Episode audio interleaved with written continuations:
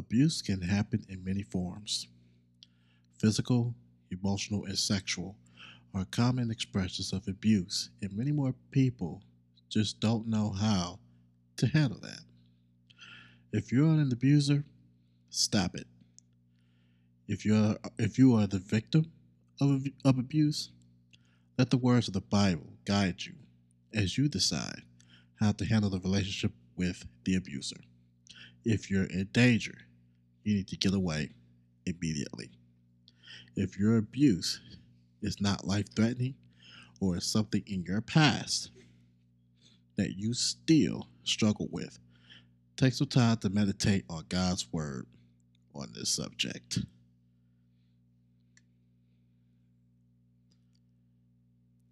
The spacious, free life is from God. It's also protected and safe. God strengthened, we're delivered from evil. When we run to Him, He saves us. Psalms 37. So, as y'all just heard, uh, started a new devotional, and it's about abuse. Uh, today's podcast is going to take base on on some kind of abuse, and also a um, another form of depression in uh, the depressive mood disorder series. So there'll be no uncomfortable talks today. Once again. So pretty well put. All right. So let's just remind ourselves that abuse in any way is never good. It will never get you to a point where you'll grow and you're really at a standstill. And you don't really want to put yourself into a predicament that the abuse gets worse it gets deeper or anything like that. You don't want to put yourself through that. There has been multiple of people that I've known that have suffered through those type of abuses, whether if it was sexual, whether if it was uh, f- uh, physical or emotional type of abuse. And I'm just going to say that what was pretty much just been said, put that I just read from the devotional, pretty much just stands out. But at the same time, a lot of people can't really handle that to where they can't just go or get away. Because the problem would be what if the abuser actually has some form of weapon. What happens if the abuser actually locks their victims or victim into a basement and they can't get out? You know, it's now I'm not saying that the that you know that devotional is straight dead wrong for saying what they say. It's the absolute truth. Don't put yourself any deeper than you already are. You know, if you're if you have that opportunity to go ahead and get out of it, do so. Because that's very important is to take that minute, realize what you're going through, what you are dealing with, and get the hell out. Get out. And I think that's very important that you recognize the form of abuse.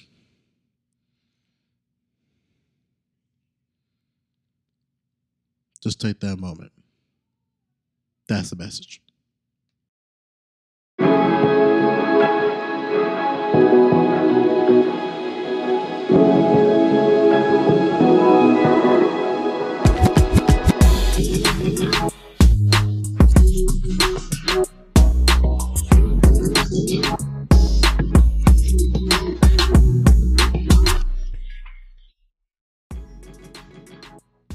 Okay.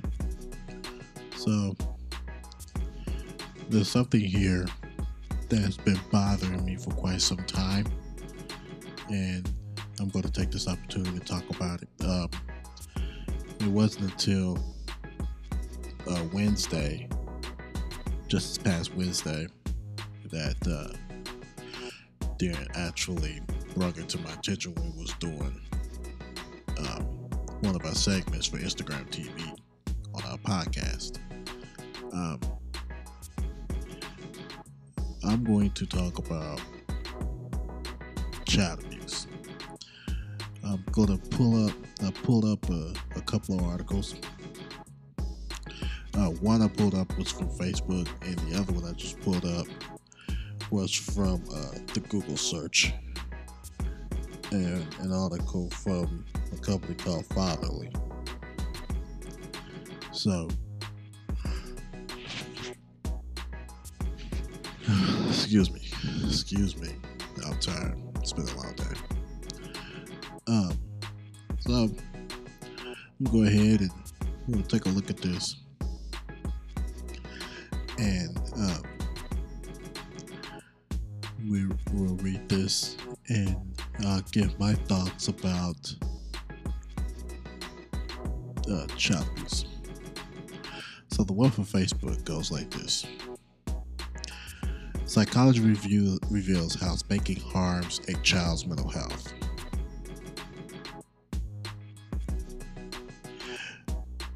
Where do you stand on spanking a child? Did your parents spank you? Many other countries would dare use hitting as a form of punishment.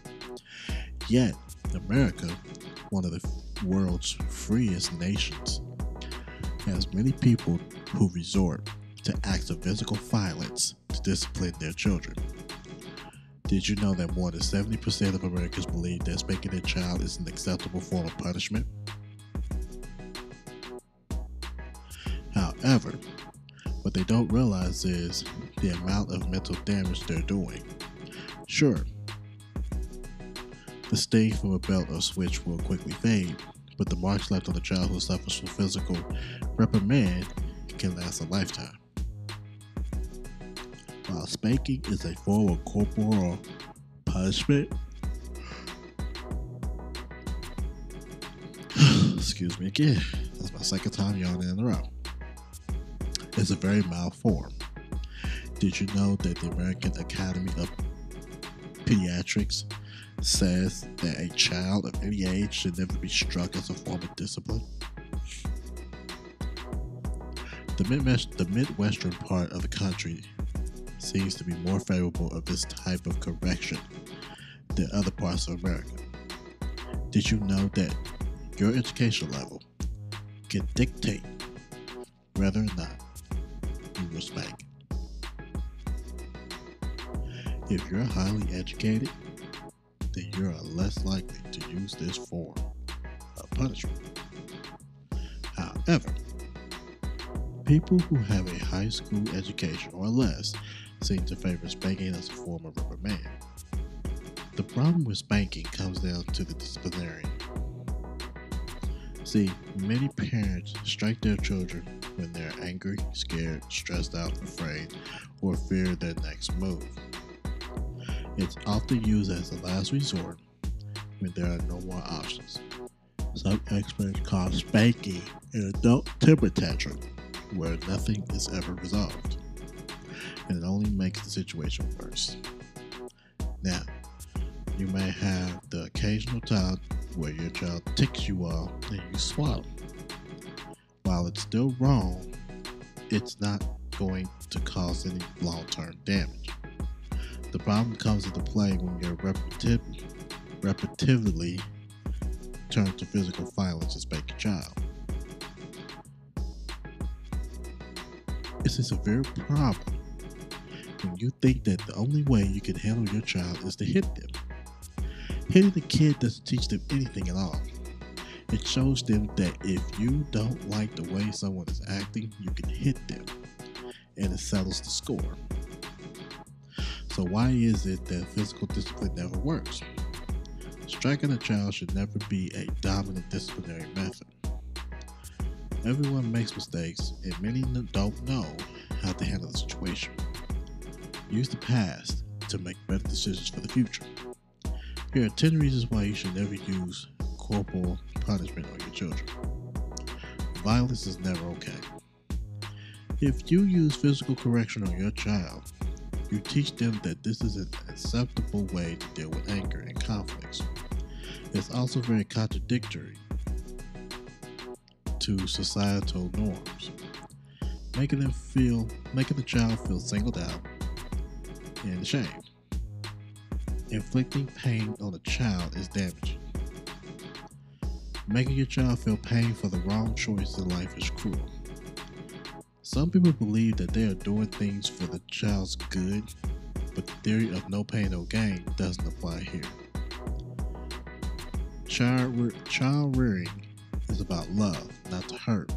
So you need to find effective discipline methods that show you love them.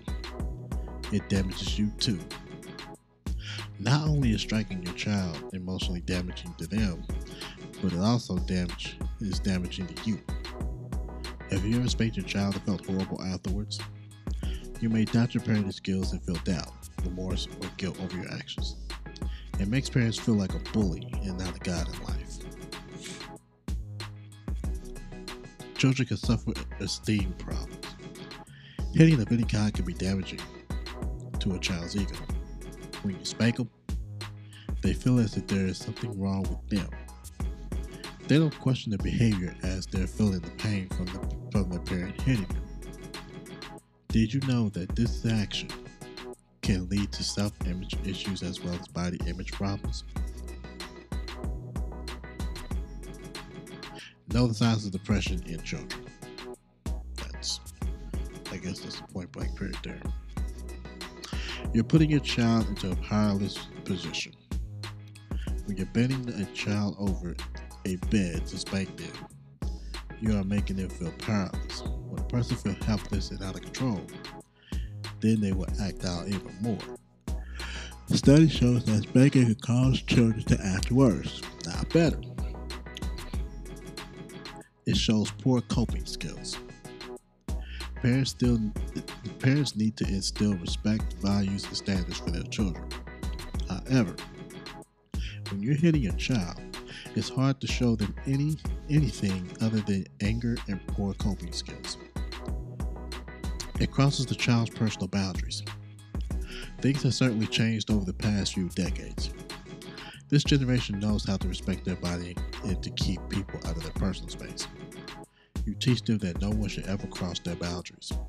Yet, when a parent spanks a child, it does just that. Striking a, striking a child will break their trust as well as invade any sense of security the child feels. Hitting is not effective communication. Every action causes a reaction. Well, every action causes a reaction. If your child is having an issue and acts out, they will not be eager to talk to you when you spank them. Instead, sitting down and getting getting to the crux getting the crux of the problem will do more for them than hitting ever could. It's a bad path to start down.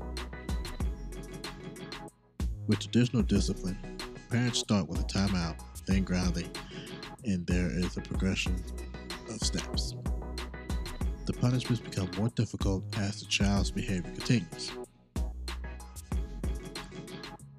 However, you spank a child, there's nowhere to go from there.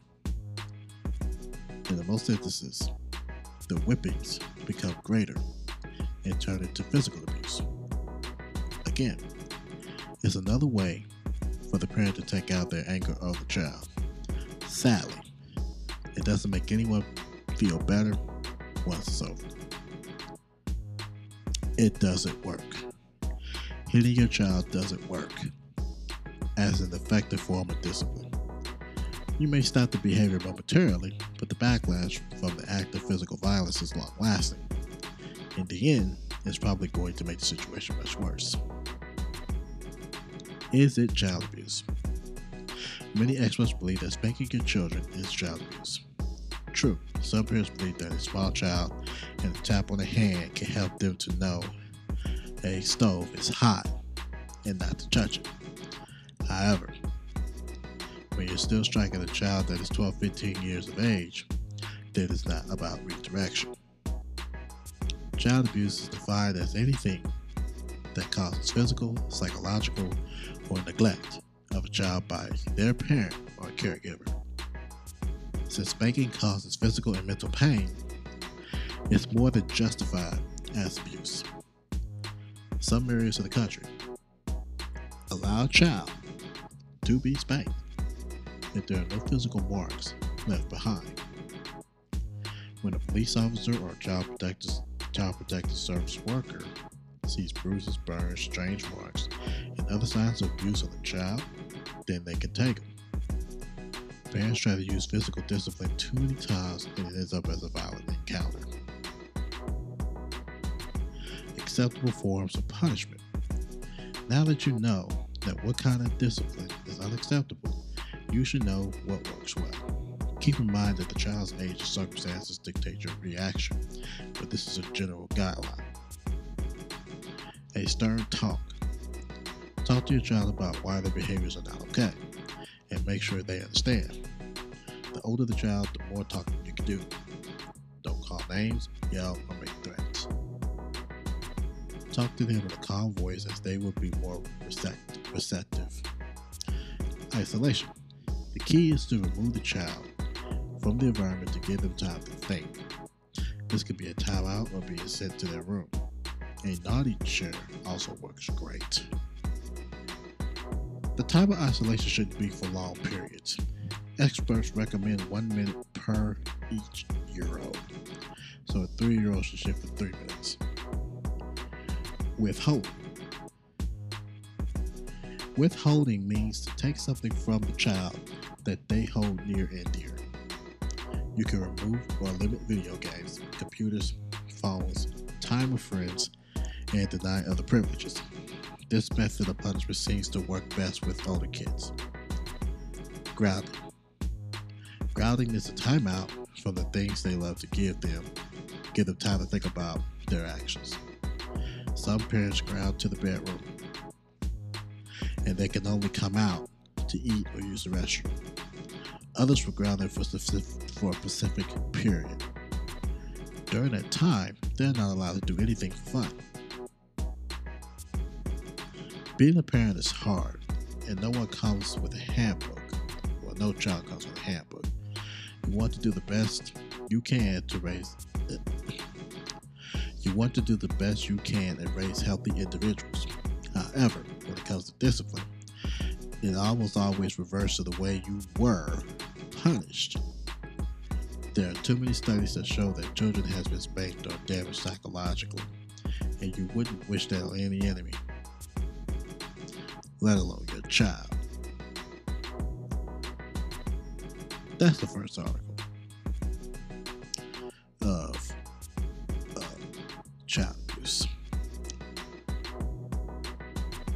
Here's the second one I want y'all to hear.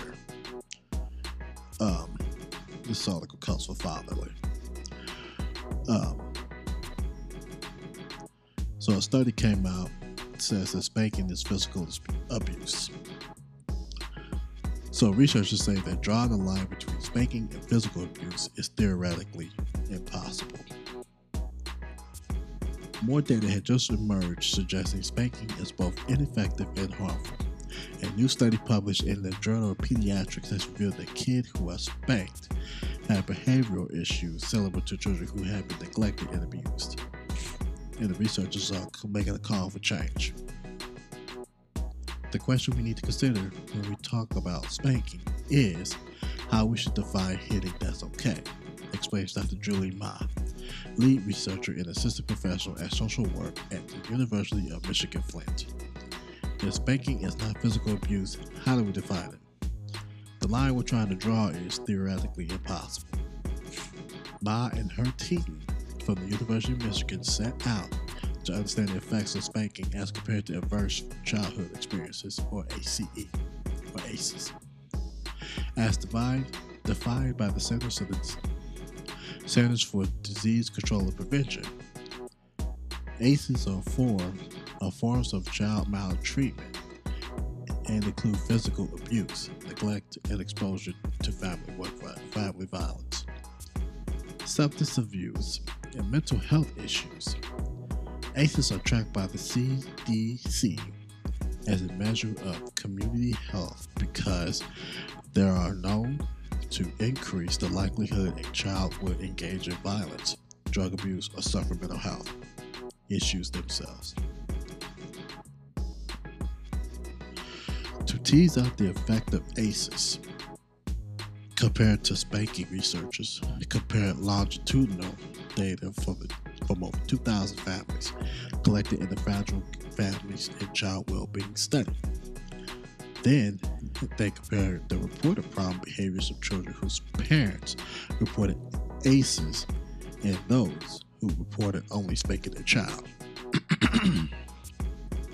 even after even after we control for what's happening in terms of their of ACEs, spanking was a pre- predictor of kids' aggressive behavior. Ma says that prompted an important question. The effects of spanking were essentially indistinguishable from the effect of ACEs like abuse and neglect. Then should spanking be considered an adverse childhood event? It would seem logical, but the change would likely require a shift in the legal definition, definition of abuse. Currently, the majority of state laws draw a line between spanking and physical abuse at the point a blow leaves a mark on the child's body. If physical discipline does not leave welts, bruises, or contusions, then it's not considered abuse. But while a body, child's body can review, reveal acts of violence, it's harder to see the very real and serious effects in a child's mind. As adults, we understand a little more clearly what is and what isn't abuse in this country because we have legal definitions. But to kids, we can't explain that spanking is not hitting in a legal sense. So what kids are perceiving may be different, says Bob. If kids are hit, they are hit. Being exposed to violence is what is harming kids. From a global perspective, the United States is lagging behind much of the world in our attitudes towards spanking. In fact, there are 19 American states that still allow corporal punishment like paddling in schools. Meanwhile, the United Nations considers spanking a form, spanking a spanking a form of childhood violence, and of the 37 member, member countries of the Organization of Economic Cooperation and Development, of which the U.S is one of 24, including Germany, Israel, and Japan, have banned spanking in all settings. Still, parental sentiments about spanking seem to be changing. A 2020 study by the University of Minnesota found that Gen Xers and millennials, the current generation of parents with young children, are less inclined to hit that study reported that of parents with two to four year old children in 2017, only 35% say they spanked their child. That's nearly 30% decrease from 93 when 60% of parents of children the same age said they spanked. But any kid, but any kid hit is too many, and spanking will likely linger in the United States until the legal definition of abuse is changed. Hopefully, any hitting by caregivers will consider abuse, says Ma. That is the definition of in countries that have adopted a legal change in defining spanking and other ways of hitting as abusive parental behavior. Okay. So that's the second article. And it was following. Let me give my thoughts about child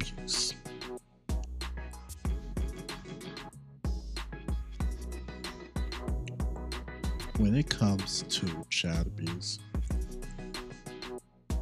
I believe, like they said, there should be a fine line between abuse and not abuse. Now, I believe in spanking and hitting your child. That's your child. This is how children like ourselves, like me during the cow, how we grew up when mom spanked us and whooped us. It's a pure example of how we grew up. It didn't necessarily change anything, we came out to be the best us that we have ever have seen. We didn't turn 14, 15 years old and had kids and was doing drugs and drinking a lot of alcohol and stuff like that. We didn't go and let our mental health show what we would show if we was mentally abused. Because the discipline of hitting and getting a whooping was to show that our parents cared that our mother cared and loved us and that she was great raising grown children. That's what it shows. Now y'all want to talk about what is child abuse. Let's talk about it. What is child abuse? It's the same thing as if any person that was married that's getting into a physical or emotional abuse or any other that is getting sexually abused. The only difference between them is the child, the physical and the emotional, and the sexual abuse. They're all the same. They're all the same. Y'all want to talk about crime of abuse? Let's talk about it. Who helped Breonna Taylor when she got abused?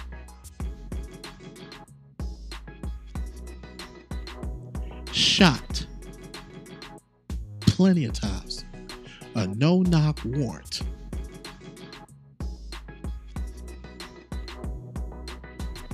Who helped her then? Who helped George Floyd when he had his knee, when had an officer's knee kneel down on his neck? He couldn't breathe for over eight minutes. Who helped him then? These are abuse, right? So you're wanting to take a parent that respectfully had a child and whooped their child out of love and condition turn right around to be treated like a Breonna Taylor and a George Floyd. That don't seem fair at all. That don't seem fair at all. Now, every abuser should be held accountable for their behavior. All parents should not be parents if they do actually commit this kind of crime to me, there's absolutely nothing wrong with a parent hitting, whooping their child out of love and respect. It's their child. They do what they want. And so now you're going to make this rephrase and this change because y'all feel that parents are committing a crime and the definition of child abuse hasn't been changed. Let's be real. If y'all going to do that, there's got to be justice for Breonna Taylor. Mainly. She didn't do anything and she didn't deserve to get killed the way she did. Y'all pretty much just abused her and y'all got away with it. Nobody has been held accountable as an abuser. Nobody. But y'all so worried about child abuse. Y'all so worried about child abuse. Oh yeah, it's a big thing to worry about, but we got bigger fish to fry. Bigger fish to fry. Why is this so unfair that a parent has to take their parenting strategies, their parenting privileges taken away because of a non mark that they left on the child when they got a whooping or a spanking? Y'all trying to bring that in to as a crime, as an abuse.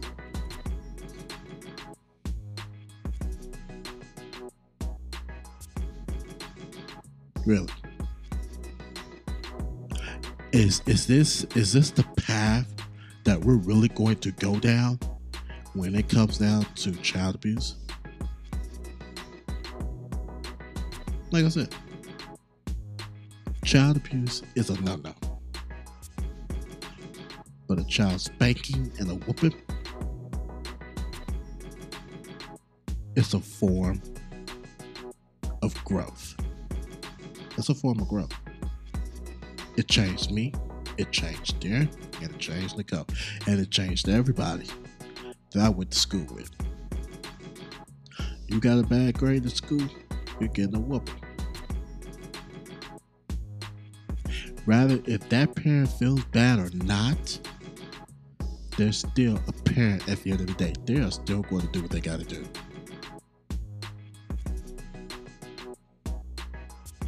Y'all talk about what helps, what can help discipline. Y'all can talk about that, and that's totally fine. There are people that can follow this guideline to help discipline without whoopings, and it still ain't getting them nowhere. I'm witnessing that right now as we speak. It wasn't until that belt got put, if that belt got put out and been in use, is when things started to change for the better. It's just that nobody from the psychology world don't want to understand or don't have kids to understand where the form from whoopings to hitting to committing a crime. If they did, then you bet your bottom dollar that they don't support the Black Lives Matter movement.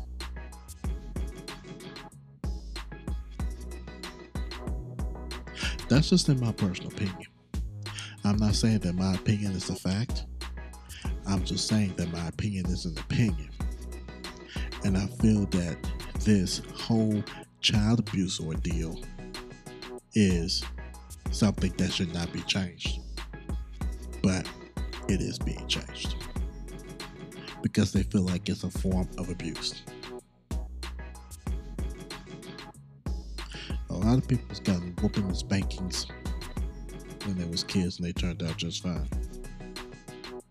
Then there was people that didn't get whoopings. It did get hit as they was kids that are still badass who know was who knows what. That spent time in jail doing drugs and all of that. Being rebellious as kids. So what is psychology really trying to tell y'all? What is it? What is psychology really trying to tell you? Psychology is really trying to tell y'all that it works within the mind. It works within the mind when it comes down to a kid trying to listen to a parent. No, a kid listens to a parent when they effing want to, not when they have to. I don't care if the kid has been has not been spanked. If that kid has not been spanked or hit, that kid is still not going to listen to the parent unless if they want to. It's their decision on what they do. Is that wrong? Yes, it is. And at that point, that belt should be out. That hand should be out to spank and whoop. There should be no fine line between that. Now, I can understand when when they say when psychologists say that parents use that as a form of anger and they take it out towards their kids. That is 100% understandable. No doubt within that mind frame, that is absolutely correct. But if you have a strong, if you have a strong-minded parent that has an idea on how they're going to handle their child, and they still choose to discipline them as whoopings, and still also doing the alternative then there's nothing wrong with that. There should be nothing wrong with that at all. Some parents are still going to continue to discipline their kids the way that they need to discipline them, to what fits.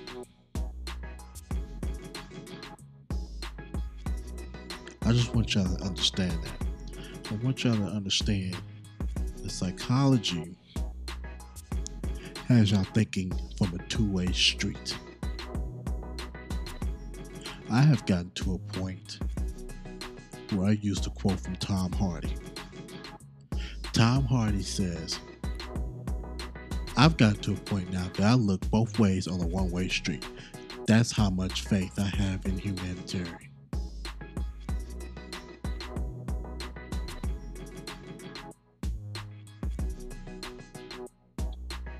Now, that poses for psychologists, psychology to believe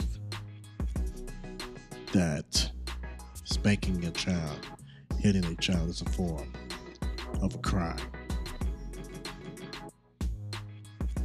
Unless if there was a bruise or blood that enables violence. They just have a bruise on their behind, why in the world should a parent get in trouble for that?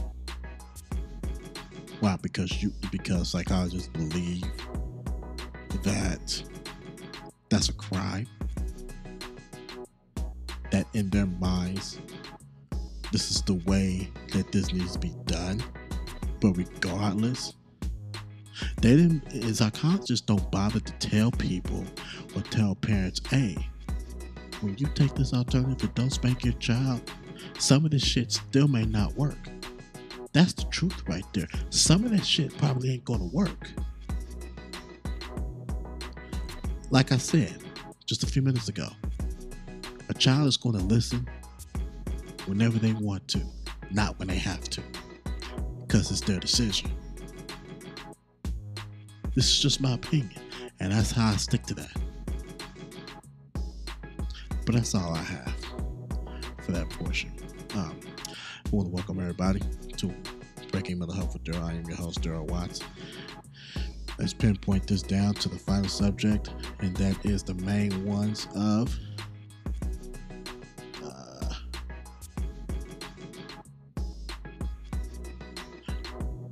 treatment resistant depression. This is an important one. And I want everybody to stay tuned to this because I think this is the very most important of depressive mood disorder series that I need to talk to y'all about. Although I know a lot of y'all may have heard this, some of y'all may not. But stay tuned.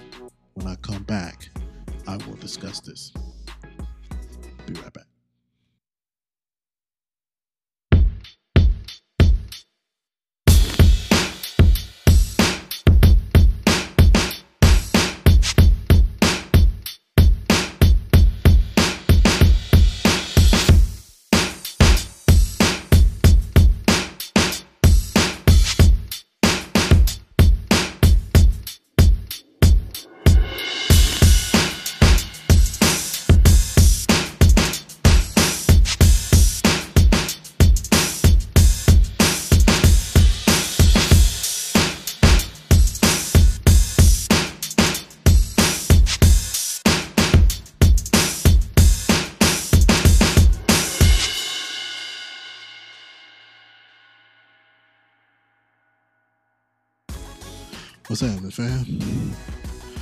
What's going on, everybody? Hope everybody's okay.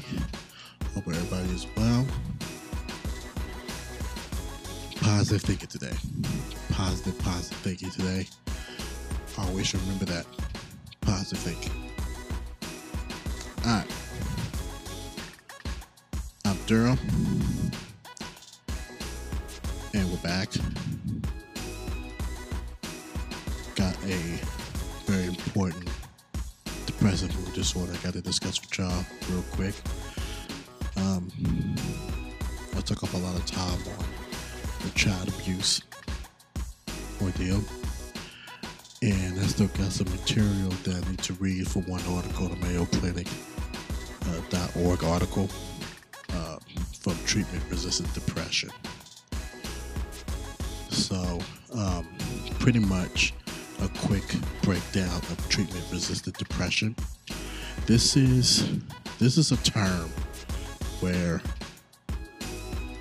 if you're taking something or you're getting treatments for your depression but they're not working, that's where it comes to treatment resistant depression.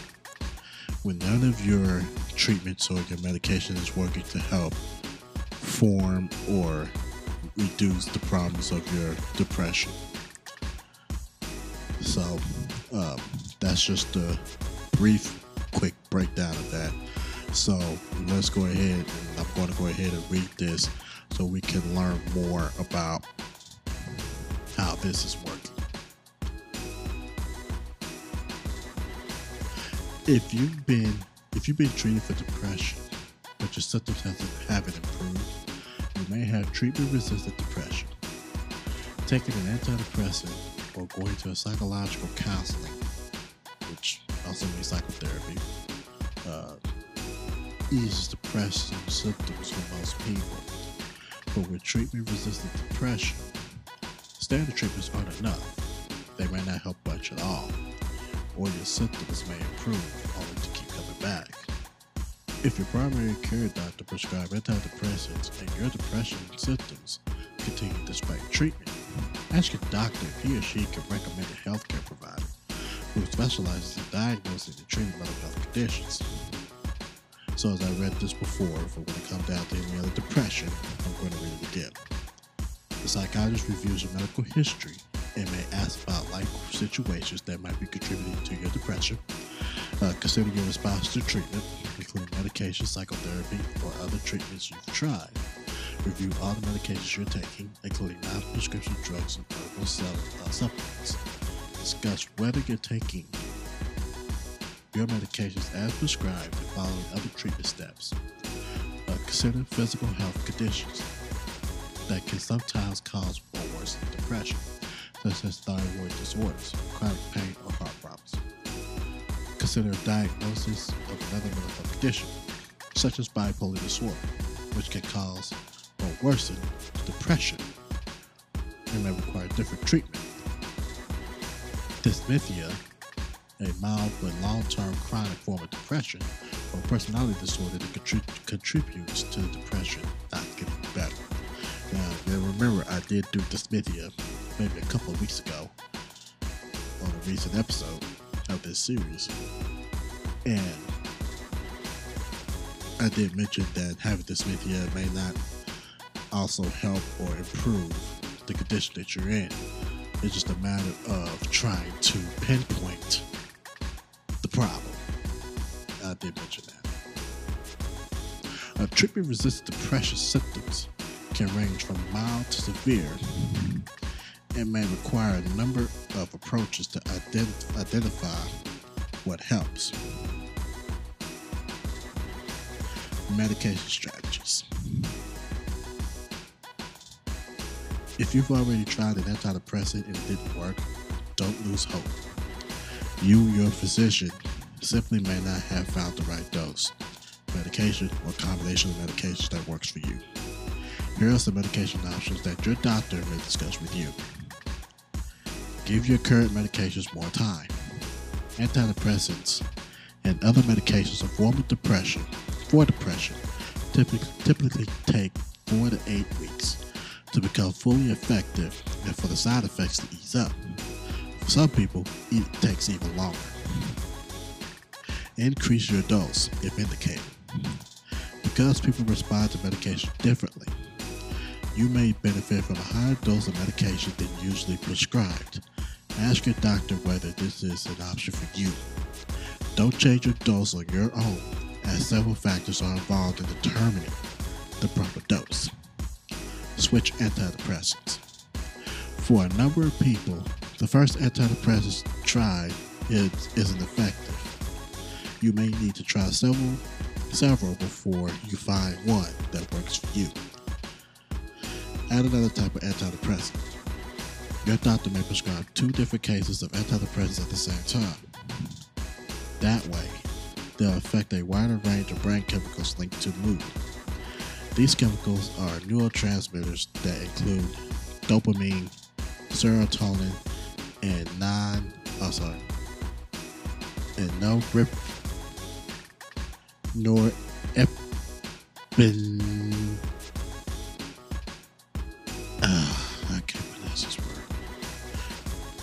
norepinephrine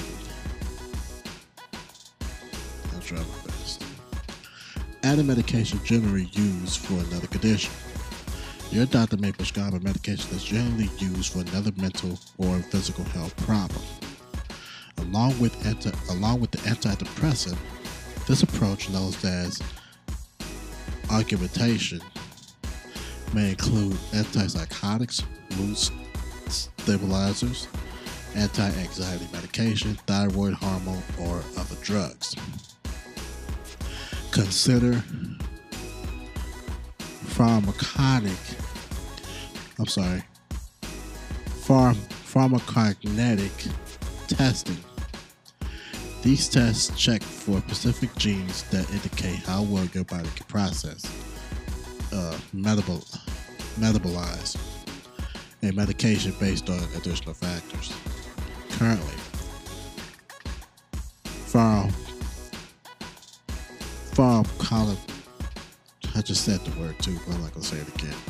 Those tests are not a sure way to show if a medication works for you, but these tests can prove, I'm sorry, can provide important clues for treatment, particularly in people who have many side effects or have poor results with certain medications. These tests are not always occur covered by insurance. Psychological counseling. Psychological, I'm sorry, yeah. Yeah, psychological counseling, which is psychotherapy by a psychiatrist, psychologist, or other mental health professionals can be very effective. For many people, psychotherapy combined with medication works best. It can help identify underlying concerns that may be adding to your depression. In working with your therapist, you can also learn specific behaviors and strategies to overcome your depression. For example, psychotherapy can help you find better ways to cope with life changes, deal with past emotional trauma, manage relationships in a healthier way, learn how to reduce the effects of stress in your life, address substance that address substance use issues. If counseling doesn't seem helpful, talk to your psychotherapist about trying a different approach or consider seeing someone else. As with medications, it may take several tries to find a treatment that works. Psychotherapy for depression may include cognitive behavioral, behavioral therapy. This common type of counseling addresses thoughts, feelings, and behaviors that affect your mood. It helps you identify and change distorted or negative thinking patterns and teaches you skills to respond to life changes in a positive way. Acceptance and commitment therapy. A form of cognitive behavioral therapy, acceptance and commitment therapy helps you to engage in positive behaviors, even when you have negative thoughts and emotions. It's designed for treatment resistant conditions. Interpersonal psych- psychotherapy. Interpersonal psychotherapy focuses on resolving relationship issues that may contribute to your depression. Family or marital therapy. This type of therapy involves family members or your spouse or partner in counseling. Working out stress in your relationship can help with depression. Dialectical, dialectical behavioral therapy. This type of therapy helps you build acceptance strategies and problem-solving skills. This is useful. For, this is useful useful for chronic suicide thoughts or self-injury behaviors, which sometimes accompany treatment-resistant depression. Ooh, excuse me. Group psychotherapy. This type of counseling involves a group of people who struggle with depression working together with a psychotherapist. Mindfulness. Mindfulness involves paying attention and accepting one's thoughts and feelings without judging them as a right or wrong in a given. Behavioral activation. This type of treatment works with depressed individuals to gradually decrease their avoidance and isolation and decrease their engagement in activities that they once enjoyed or activities that have been shown to improve mood. Procedures to treat depression. If medications and psychotherapy doesn't aren't working, you may want to talk to a psychiatrist about additional treatment options.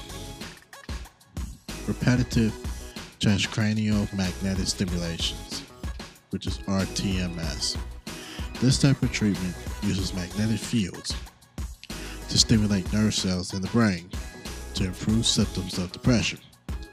An electro and an electric mount, I'm sorry, an elect, electromagnetic coil is placed against your scalp near your forehead. The electromagnet used in RTMS creates electric currents that stimulate nerve cells in the region of your brain involved in mood control and depression.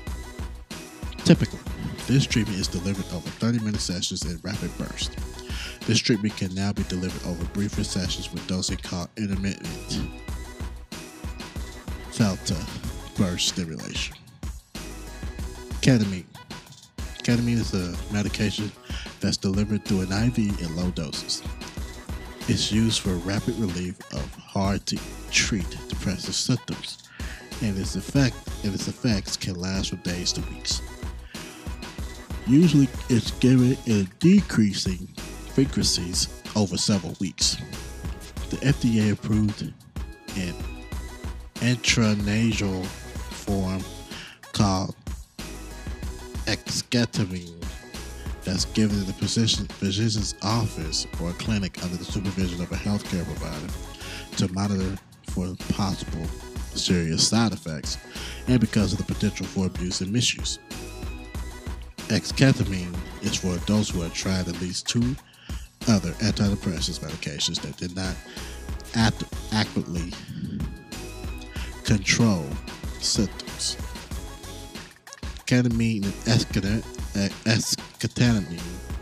work in the brain in a different way than standard antidepressants.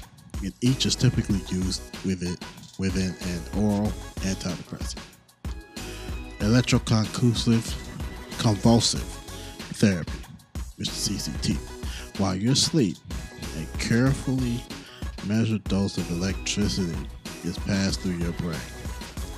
intentionally triggering, triggering a small brief seizure. ECT seems to cause changes in brain chemistry that can relatively quickly reverse symptoms of a major depression. Although there are potential side effects, such as temporary confusion or temporary memory loss, a series of ECT treatments may provide signal, signal, significant relief of severe depression. Vagus nerve stimulation. Generally, VNS is tried after another brain stimulation therapy, such as ECT or RTMS, have not been successful in improving symptoms of depression. VNS stimulates the vagus nerve with electrical impulses. This treatment uses a device implanted in your chest that's connected by a wire to a nerve in your neck, uh, the vagus nerve. Electrical signals from the implant travel along the vagus nerve to the mood centers of the brain, which may improve depressive, uh, symptoms. Be sure to find out whether your insurance covers any treatment that's recommended. So, other steps you can take take the most of the present treatment. Stick to your treatment plan. Don't skip therapy sessions or appointments. It'll take time to get better, even if you feel well. Don't skip your medications. If you stop, depressive symptoms may come back, and you could experience withdrawal like symptoms. If side effects of drug costs are a problem, talk with your doctor. Ooh, excuse me. Talk to your doctor and pharmacist to discuss options. Stop drinking or using recreational drugs. Many people with depression drink too much alcohol use recreational drugs or marijuana. In the long run, alcohol and drugs worsen depression and make it harder to treat. If you can't stop drinking alcohol or using drugs on your own, Talk to your doctor or mental health professional. Depression treatment may be unsuccessful until you address your substance use. Manage stress. Relationship issues, financial problems, and unhappy work life, and many other issues can all contribute to stress, which in turn worsens depression. Try stress reduction techniques such as yoga, Tai Chi, meditation, mindfulness, progressive muscle relaxation, or writing your thoughts in a journal. Sleep well. Poor sleep may worsen depression. Both the amount of time and how well you sleep can affect your energy level, ability to concentrate, and resilience to stress. If you have trouble sleeping, research ways to improve your sleep habits or ask your doctor or mental health professional for advice get regular exercise. Get regular exercise. I preach this now. That and that and psychotherapy. I preach on those a lot. Now, this says all the time, it may not work. It may not work for people, but that's still the focal point, in my personal opinion. Exercise has a, di- a direct effect on mood. Even physical activities such as gardening or walking can reduce stress, improve sleep, and ease depressive symptoms. Don't settle for a treatment that's partially effective at relieving your depression or one that works but causes intolerable side effects. Work with your doctor or other mental health professional to find the best treatment possible even though it may take time and effort to try new approaches. That's it for that. I'm just going to say, just reading from this, that if you suffer from the treatment resistant depression, just know and understand that you don't you don't necessarily have a end. You don't necessarily have that. You just now have where the treatments aren't 100% working to your favor. And everything that needs to be pinpointed will really have to be digged in deeper. And I think it's important. And like I said, this is this is why I always preach on psychotherapy. I preach on psychotherapy because if you're having a conversation with somebody about your problems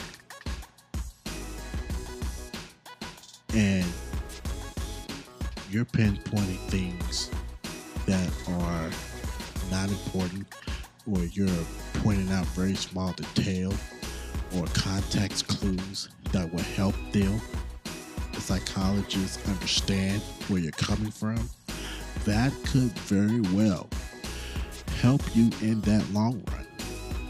Always. I, I don't care what it is that you have to say however you say it let that shit rip okay talk that shit out because the minute that you hold back on anything that you're thinking about will may not help you in that long run. Get that small detail out. Get that petty stuff out. Get anything that is on your mind out, even if it's not important. Get it out. Get it out that could very well help also. And you may not have to go to that stage of of the uh, resistance of the treatments, resistant treatment, depression. You probably wouldn't have to go through it. And I also preach on exercise because your mind is triggering for motivation, encouragement the lack of encouragement is not going to train your brain to turn into the you know, positive aspects. It will turn into a negative. You're going to find every excuse in the book not to figure out how to exercise or how you're going to try to get yourself on a proper diet. It's not going to do that. That's why exercising is key. It's critical but you have to get your brain into that positive aspect. You have to get your mind and your body and your soul to actually do the motivating. Every day that you're crushing it, rather if you don't want to go to the gym or not, rather not if you want to go exercise or not, you still gotta crush it, regardless. That's why I preach on those two things. Those two things are very important. I can't get down to the other stuff for part of treatments for depression because I'm not 100% good with them. I don't know how those work. But I just tell you from my opinion that psychotherapy and exercising are would be one of my two top ones just to help understand where you're coming from like journaling the stuff down. If you actually talking that shit out, the psychotherapists are going to actually write that down. They're going to pinpoint everything so they can, uh, can pretty much get an accurate conception of why you're feeling this way and what they can do to get things together for you so they can help treat these issues. That's it. That is it. That's how important it is, in my personal opinion, when it comes to that. But that's all I got. Uh, thank you for uh, listening to me. Thank you for joining in and enjoying this. Um, I will say that um, at some point, I don't know when specifically, I'll probably already be done with the uh, depressive mood disorder series but I've been in contact with uh, some people about the uh, PMMD, the premenstrual disorder. Now, I've gotten in contact with some people on uh, Instagram, and these are the same, very same people that suffer from PMDD that are uh, suffering, and I'm trying to. I've already connected with them. Let me let me put that straight. I'm already connected with them.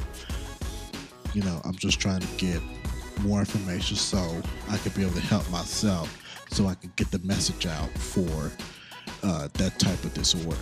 And that's very important. Um, and I think that at that very moment that uh, when I did, I actually got in contact with that person so I can find out what's going on.